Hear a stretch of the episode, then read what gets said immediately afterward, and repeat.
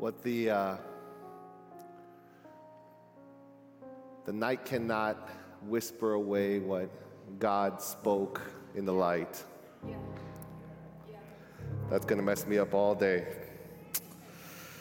It's great to be with you this morning. Thank you to everyone who made it possible for me to be here. Uh, you have an all star cast of characters here uh, on your leadership team as well as in your among your congregants. Um, I've known uh, Dr. Michael Emerson for several years now, uh, known uh, Emily by distance and reputation for some time as we worked together and attended the same school. Michael and Michael, who's a former student of mine at Wheaton College. It's, it's really great to see so many. And of course, uh, Carlton. Uh, I, I told him this morning that I actually came here to hear him lead us in worship. And so, always blessed by uh, how anointed uh, the brother is. And, um, and we had him come out to the college uh, a couple times to, to lead our students in worship.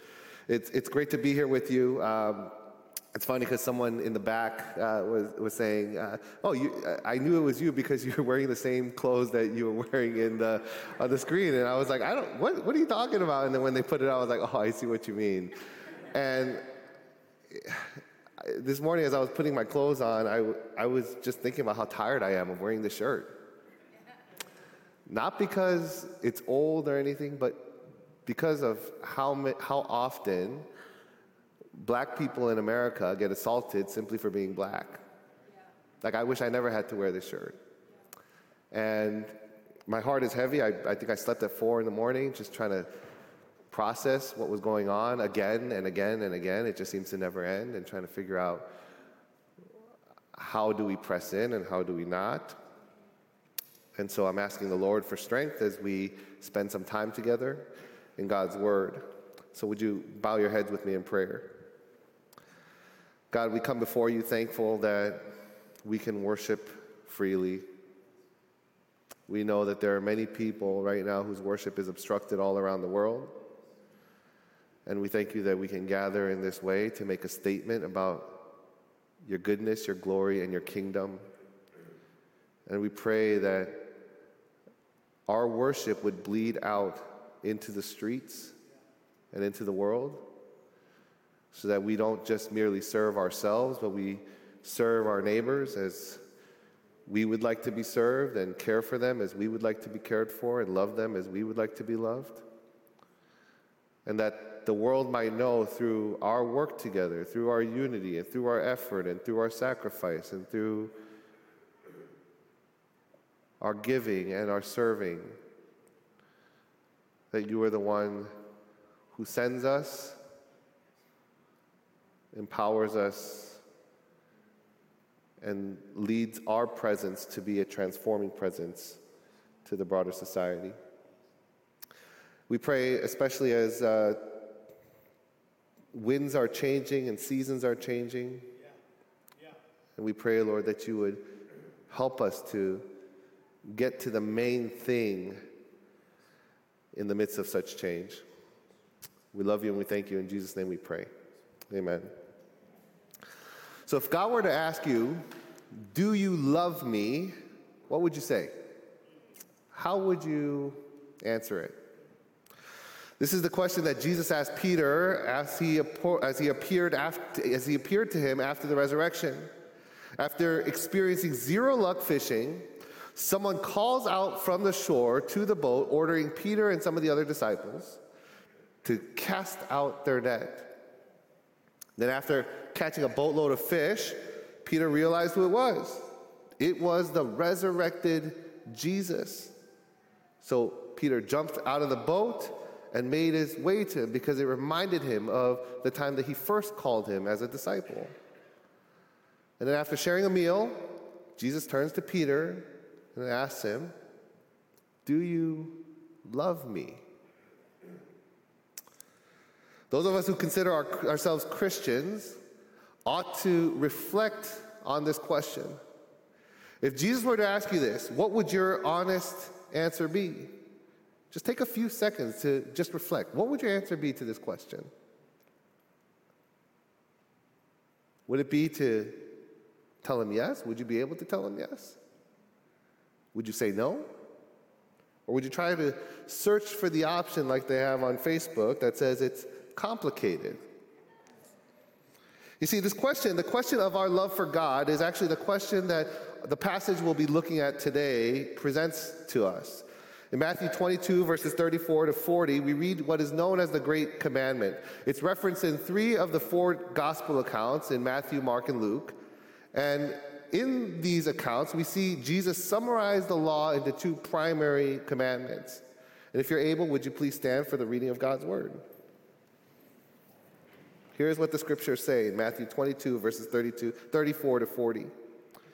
Hearing that Jesus had silenced the Sadducees, the Pharisees got together. One of them, an expert in the law, tested him with this question Teacher, which is the greatest commandment in the law? And Jesus replied, Love the Lord your God with all your heart and with all your soul and with all your mind. This is the first and greatest commandment. And the second is like it love your neighbor as yourself. All the law and the prophets hang on these two commandments. This is the word of the Lord. You may be seated. Upon entering Jerusalem in what we know now as Palm Sunday, our focus turns to Jesus' authority and identity as the long awaited Messiah. Matthew zooms into the person and the authority of Jesus Christ, making sure that everyone who reads his account would know exactly what is at stake here. Jesus proves himself to be a threat to the religious status quo. One after another, religious leaders from different sides of the aisle, the Sadducees and the Pharisees, come after Jesus, all because they know that Jesus represents a type of change that would decenter them. There's no confusion about what's being communicated as Matthew turns up the heat on the messianic identity of Christ. Either Jesus is who he says he is, or he isn't. And through a series of events, from Jesus' arrival into Jerusalem on a donkey to the incident where Jesus overturns the tables of those who turned the house of worship into a den of robbers by essentially pricing out the poor from being able to afford sacrificial offerings. And the moment that Jesus curses a fig tree for not bearing fruit, the authority of Jesus becomes the primary focus of our passage. So, one after another, they seek to corner Jesus by asking him questions that will get him in trouble with the crowds and with the Roman Empire. The Pharisees were up first. They asked him a question about paying taxes, which was a hot, hot button issue for the colonized Jewish people. And the Sadducees asked a question about marriage and the resurrection. But in their attempt to trap Jesus, they fail. Jesus masterfully responded to them, leading to their astonishment and then them going away to, to regroup and consider what he was saying. Jesus literally owned them all. But then in the next episode, he's confronted by another Pharisee, described as an expert in the law, who has a question that will for sure get Jesus into trouble. They knew that Jesus had answered the other two questions. They knew how he might answer this next one. And so how, they also knew how Jesus seemed to operate. So they, they kind of set forth their Goliath to finally corner him and get him into trouble. The question Jesus or teacher, what is the greatest commandment in the law? At first glance, you would think that this is an innocent question. With 613 commandments laid out in the Torah, it seems like a sincere and reasonable one. But if you take a closer look at the broader context, the, question, the reason that this question was so controversial was that different groups emphasized different commandments and different sets of commandments. And they each believed the commands that they emphasized were the most important commands. It's, it's sort of like Christians today who, who try to separate the work of evangelism and social justice, erasing one as they emphasize the other. When theologian Rene Padilla would say that they are like two wings of a plane without which the plane cannot fly. In a similar way, this was the tension felt between the Pharisees and Sadducees. If what Jesus didn't, if what Jesus said didn't fit neatly within one theological camp or another, It would ensure that he would upset and likely incite the entire group of religious leaders or everyone altogether. But Jesus doesn't fall into that trap. Like he did with the other questions, he answers the question in a way that no one could deny. Instead of highlighting one commandment over another, he hones in on two overarching commands, both emerging from the Torah itself. The first is from Deuteronomy 6:5, which is known as the Shema, where it's written, Love the Lord your God with all your heart and with all your soul and with all your strength. The second comes from Leviticus 19:18, where it's written, Do not seek revenge or bear a grudge against anyone among your people, but love your neighbor as yourself. I am the Lord. Now, in both counts, he elevates the discussion beyond selecting one set of rules or regulations over another, and he prioritizes the principle of love, which could be applied into every aspect of religious and communal life. Emphasizing these two commands also binds together the love for God and love of neighbor, stating that the driving force of faith is an obedience motivated by love towards God and neighbor. Love of God and love of neighbor, then, is the primary duty of the one who obeys and follows God. It's worth noting that it is through the attempt to corner and trap Jesus that we're actually given one of the most beautiful summations and summaries of the law of God. And what the religious leader meant for evil, God brought forth good through the most concentrated and beautiful summary of God's law love God and love neighbor. Which brings us to our focus for this morning to love God with all our heart, with all our soul, with all our mind. And I wanted to go into love your neighbor as yourself, but because of time restraints and the fact that our attention spans are shrinking each and every day because we spend all our days on social media, maybe you'll have me back at a future date to preach on the love of neighbor. Now, it's important to note that Matthew's account states that the greatest commandment is to love God with our heart, our soul, and our mind. Mark and Luke add the word strength to the mix, which is actually the word used in the Deuteron- eh, which is the word actually used in Deuteronomy. For whatever reason, Matthew switches out the word strength for mind, focusing on what takes place internally within the life of the disciple.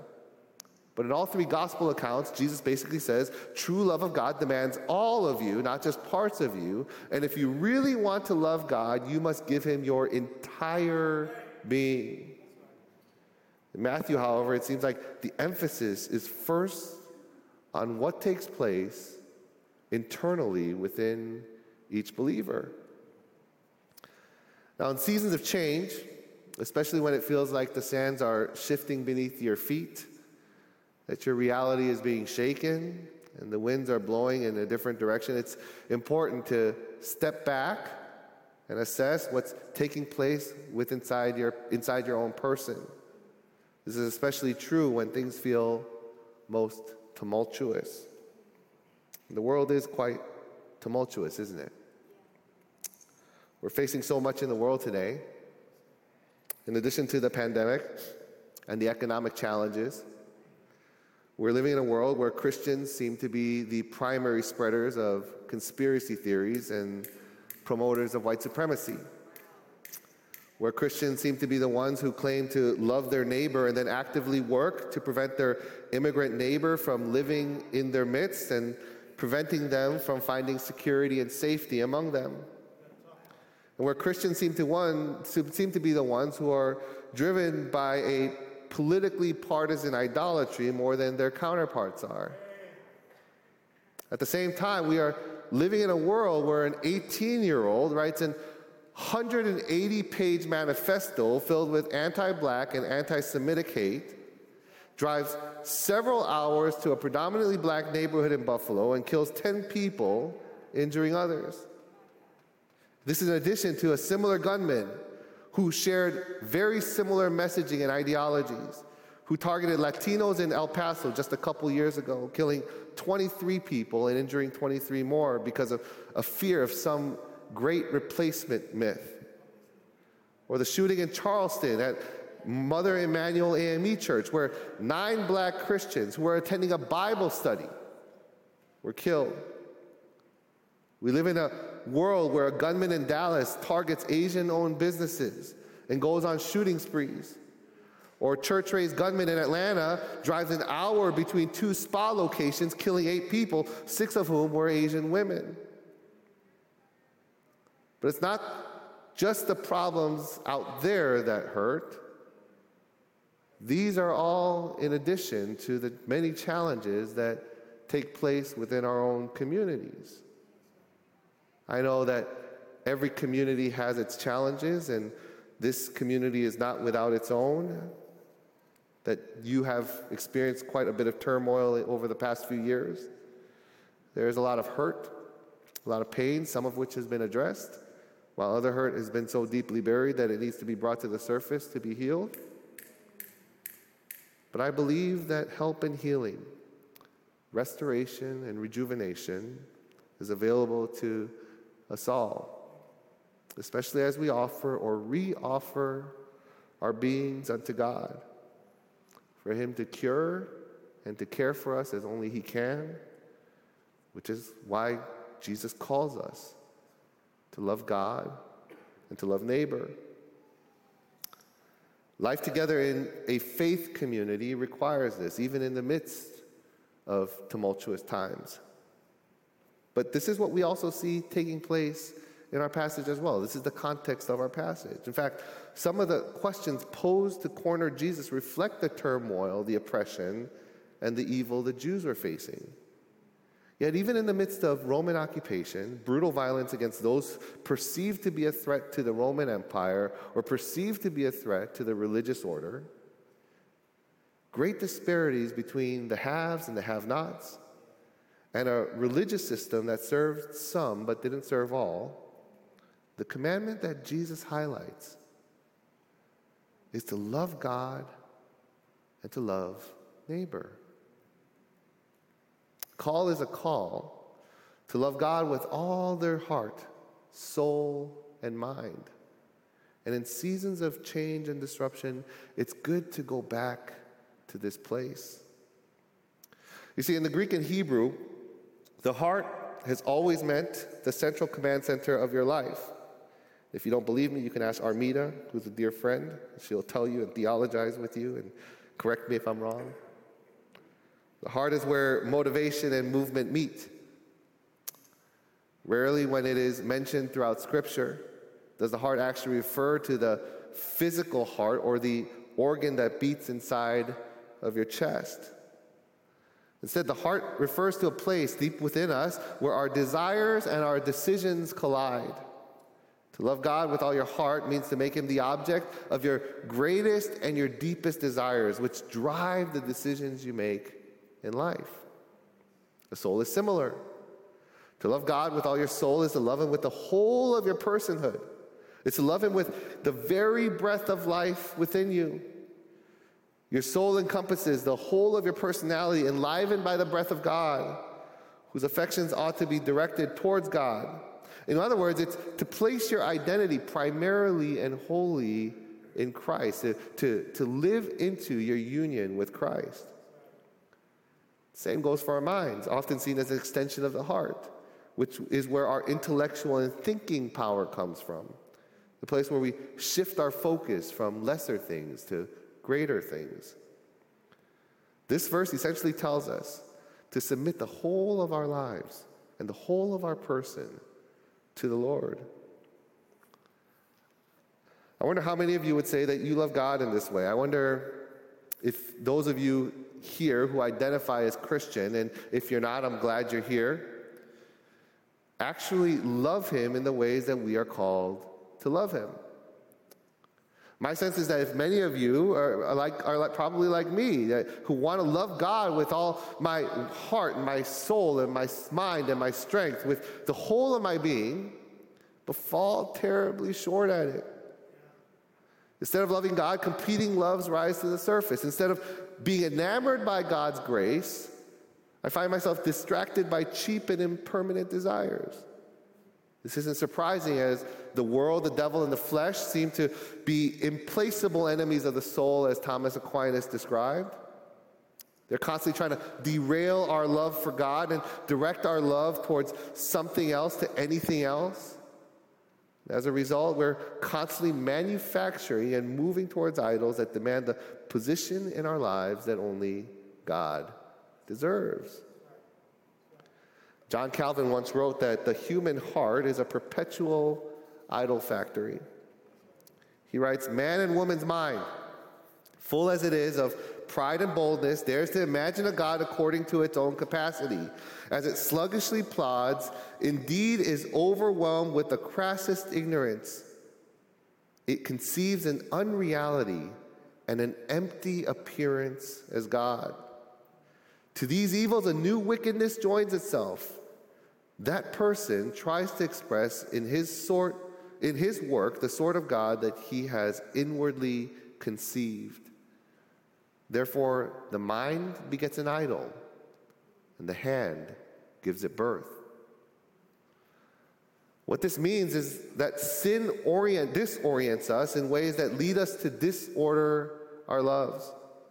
Though we want to love God, sin places detours in order to distract our hearts and souls away from God. Augustine wrote that sin has made us incurvatus in se, or curved into ourselves.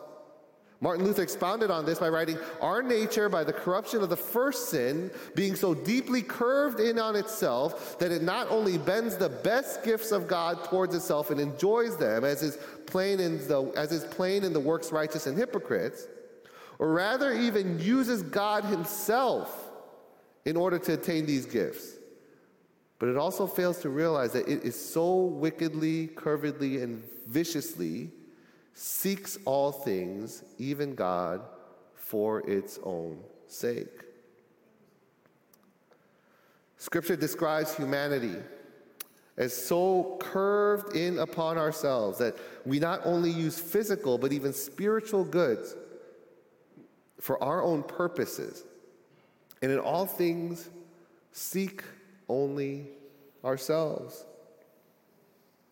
What this means is that we are so sinful that we have found a way to basically make everything about us and to turn even good things into gods in our lives. This is why Tim Keller writes that most idols are good things made ultimate. When we think of idols, we often think of the things that are tied to spiritual powers that are in direct opposition to a true and living God. Many people think of idols as inanimate objects or statues that people bow before. But the Bible describes idols far more expansively than that.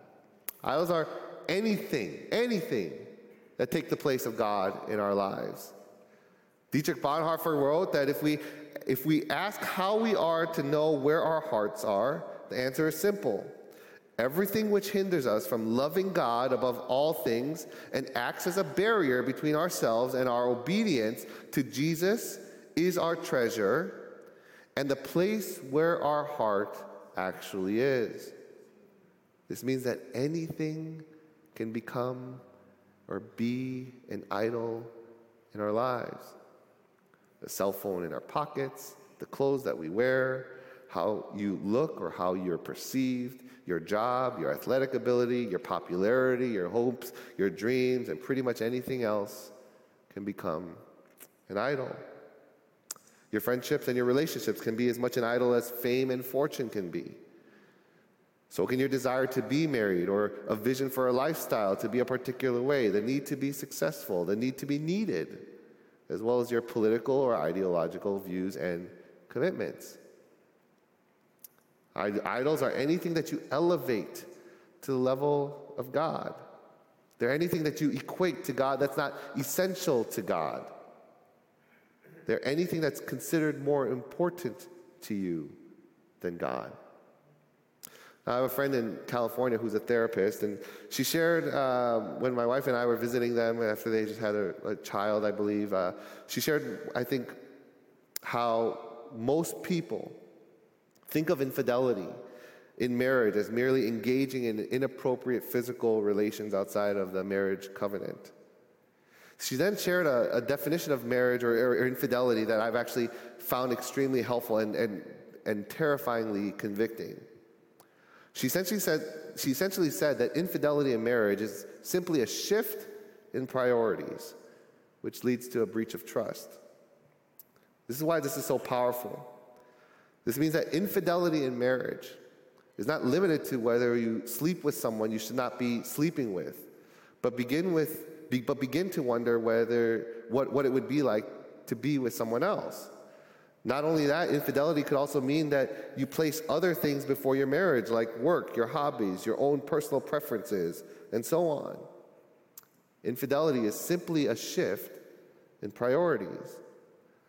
Now, this made so much sense to me because the couples that I counsel where, marriage, where their marriages run dry aren't always marriages where one spouse cheated on the other. Instead, it's a marriage where one spouse or both spouses slowly and surely prioritized other things, including good and important things, above the person they vowed to love until death do them part. To be unfaithful simply meant to means to shift your priorities to other things. To be idolatrous then also means to shift your priorities to other things. This is at the heart of idolatry, which is loving something else more than you love God. Idols are the things that capture your affection and your heart's attention and edge out God in the process. Again, they're anything that takes the place that rightfully belongs to God. But there are also idols beneath idols. Most people don't most people know that fame and fortune can be idols, but, but most almost always people pursue them because of a deeper idol. This is why I really like what Tim Keller says uh, when he writes about four primary idols that reside beneath every other idol, which are power, control, comfort, and approval. These are the idols that drive us towards other idols. When we don't find these things in God and receive these things from God, these are the idols that take over as we curve into ourselves. Listen to what Keller writes. Some people are strongly motivated by influence and power, while others are motivated by approval or appreciation. Some want emotional and physical comfort more than anything else. Others want security and the control of their environment. People with a deep idol of power don't mind being unpopular to gain influence. People who are most motivated by approval are the opposite. They'll gladly lose power and control as long as everyone thinks well of them. Each deep idol, power, approval, comfort, or control, generates a different set of fears and hopes. Surface idols are things like money, spouse, children, through which our deep idols seek fulfillment. We are often superficial in the analysis of our idol structures. For example, money can be a surface idol that serves to satisfy more foundational influences. Some people want lots of money as a way to control their world and life, and such people usually don't spend much money and they live very modestly. They keep it all safely saved and invested so they can feel completely safe in the world. Others want money for access to social circles and to make themselves beautiful and attractive. These people spend their money on themselves in lavish ways. Other people want money because it gives them so much power over others. In every case, money functions as an idol, and yet, because of various deep idols, it results in very different patterns of behavior. The person using money to serve a deep idol of control will often feel superior to others and use money to obtain power or social approval. In every case, however, money idolatry enslaves and distorts lives. Here's what this means this means that anything that we think we need to have, that we think we can't live without, that we absolutely must attain, often emerges from a deeper drive, often rooted in a desire for power, control, comfort, or approval. When things have to go a particular way, it emerges from this. When things have to turn out to be a particular way, it emerges from this. And when these things are not fulfilled and found in God Himself, they drive us away from God, often leading us to find our fill in lesser things. C.S. Lewis said it like this, which happens to be one of, one of my wife's favorite quotes Our desires are not too strong, but too weak. We are half hearted creatures fooling about with drink and sex and ambition when infinite joy is offered to us. Like an ignorant child who wants to go on making mud pies in a slum because he cannot imagine what is meant by the offer of a holiday at a sea. We are far too easily pleased. We jump from one thing to another in hopes that if we just get enough of it, we will find fulfillment, only to realize that we are like children that stuff ourselves full of Halloween candy and find ourselves miserable and unsatiated. The more we get of the things that ultimately cannot fulfill the God sized hole in our hearts, the emptier we seem to feel. God has made us for Himself, and our ultimate fulfillment and satisfaction can only come from Him. This is why Augustine wrote, You have made us for yourself, O Lord, and our hearts are restless until they rest in you. This is what it means to, to love God with all your heart, with all your soul, with all your mind. It's to place Him at the center of your life and orient your life around Him. It means to prioritize Him above all others. It's to go all in on God and know there's nothing or no one greater than Him. It's to, to rest in Him and to rest completely in Him. Now, at this point, it'd be natural to feel both encouraged and discouraged, especially when things aren't going so well and the world seems to be falling apart. You ought to be encouraged in that you know the living God who can satisfy, fill, and fulfill your heart in ways that no one and nothing else can. But you might be discouraged in that if you're honest with yourself, you know that your love for God is not as we have heard today. If this is you, there is good news for you. You see, when Jesus asked Peter, Do you love me? He knew that Peter was carrying around a, a deep guilt and shame after his crucifixion. You see, right before Jesus was crucified, Jesus told Peter that he would deny him three times before the rooster crowed. Peter adamantly disagreed, saying that he would never deny Jesus. But when the rooster crowed and Peter realized that he had denied Jesus and denied knowing Jesus on three separate accounts, it hit him deeply, so deeply that he wept bitterly.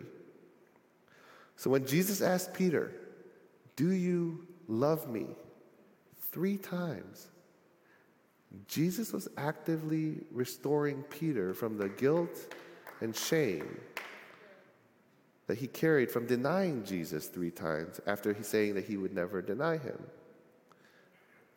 God initiated with Peter the first time they met and kept initiating with him until this point, and then initiated with him again after Peter betrayed him. This is the love of God for us. And I wonder if some of you relate to Peter. Some of you may have made promises to God that you would never leave him or forsake him or betray him. You made promises that he had the whole of your life, but as you got older, decisions were made, and you have drifted away from your first love. Your faith is lukewarm at best, and you have no idea or intention to ever truly go back. You're just going through the motions. Others of you are living a double life. You are one person in one setting and another somewhere else. You're, who you are on the outside is not who you are on the inside. Still, others of you are wanting to want God, but you just can't seem to muster up the love that seems to be required of you. You know you should love God, but it doesn't seem to be there. You want to be a Christian or to grow in your faith, but it seems like you're spinning your tires in the mud, stuck and incapable of going deep with God. Now, if any of these sound familiar to you, here's the good news. As we see in the case of Peter, it's God who is constantly in pursuit of us. His love for Peter transformed Peter's life in a way that cemented Peter's love for him. In the same way, it's God's love, it's the love of God that is the source of our love for him. God's love generates our love for him. It's God's love that led Peter to boldly declare that he would follow Jesus to the grave, and God's love that after Peter betrayed and denied Jesus three times, that would actually lead Peter to love him to the point that he would be crucified upside down for his faith in Christ. We can only love God because he first loved us. Our love for God rests upon His love for us. And though we would like to believe that we love God on our own accord and on our own strength, it's, it's only because of God's love for us that we're able to love Him at all. The reason we love God is because God Himself loves us. Our love for Him is only and in always a response to His love for us. Dr. E.V. Hill was the longtime pastor of Mount Zion Missionary Baptist Church in Los Angeles and one of the most prominent preachers in his day. When Dr. Hill was a young man, he married a young lady from a very aristocratic family named Jane Edna Caruthers. By his own account, her willingness to marry him raised many eyebrows Kind of like when people see me and my wife together, they're like, How did you marry her? She came from everything, he grew up in poverty. A few months into the marriage, E.V. Hill convinced his wife that they should buy a gas station. Jane warned him that he didn't have the knowledge or the time to run the business and that they would eventually lose everything. Time proved her right. The day eventually came for him to tell her that he had lost the business and their investment in it, leading to a deep, deep shame within him. After taking in the news, she responded in an unexpected way, saying, You know, I've been doing some figuring out. I figured that you don't, you don't smoke or drink. I figured if you'd been a smoker or a drinker, we would have lost that much money anyway, so I figure it's six of one or half a dozen of the other. Let's just forget about it and move on. With those words, he knew that she was saying, I love you, and I still believe in you. We'll get through this together. A few weeks later, E.V. Hill came home to discover that Jane had prepared a lovely candlelight dinner Thinking that this would be a romantic evening together, he made a humorous remark as he went into the bathroom to wash up. And when he flipped on the light switch, nothing happened. He wondered if the, the, the, the, the, the switch went off. So he went to the bedroom and to change, and when he switched on the light there, nothing happened again. No light there either. And he realized that why, he realized why she had put the candle out. When he sat down on the table, she started crying. And then she said, I know you've been working hard, but we didn't have any money. And I didn't want any burden to add any burden to you. But because we didn't have any money to pay the electric bill, they turned off the electricity. So I thought we'd just have a nice candlelight dinner instead tonight. Reflecting on her response at the funeral, at her funeral, E.V. Hill said that the man he became and any success he achieved was a, in large part a result of her love for him. He said, She could have broken me. She could have said she's never been in a situation like the one I put her in and how I failed her.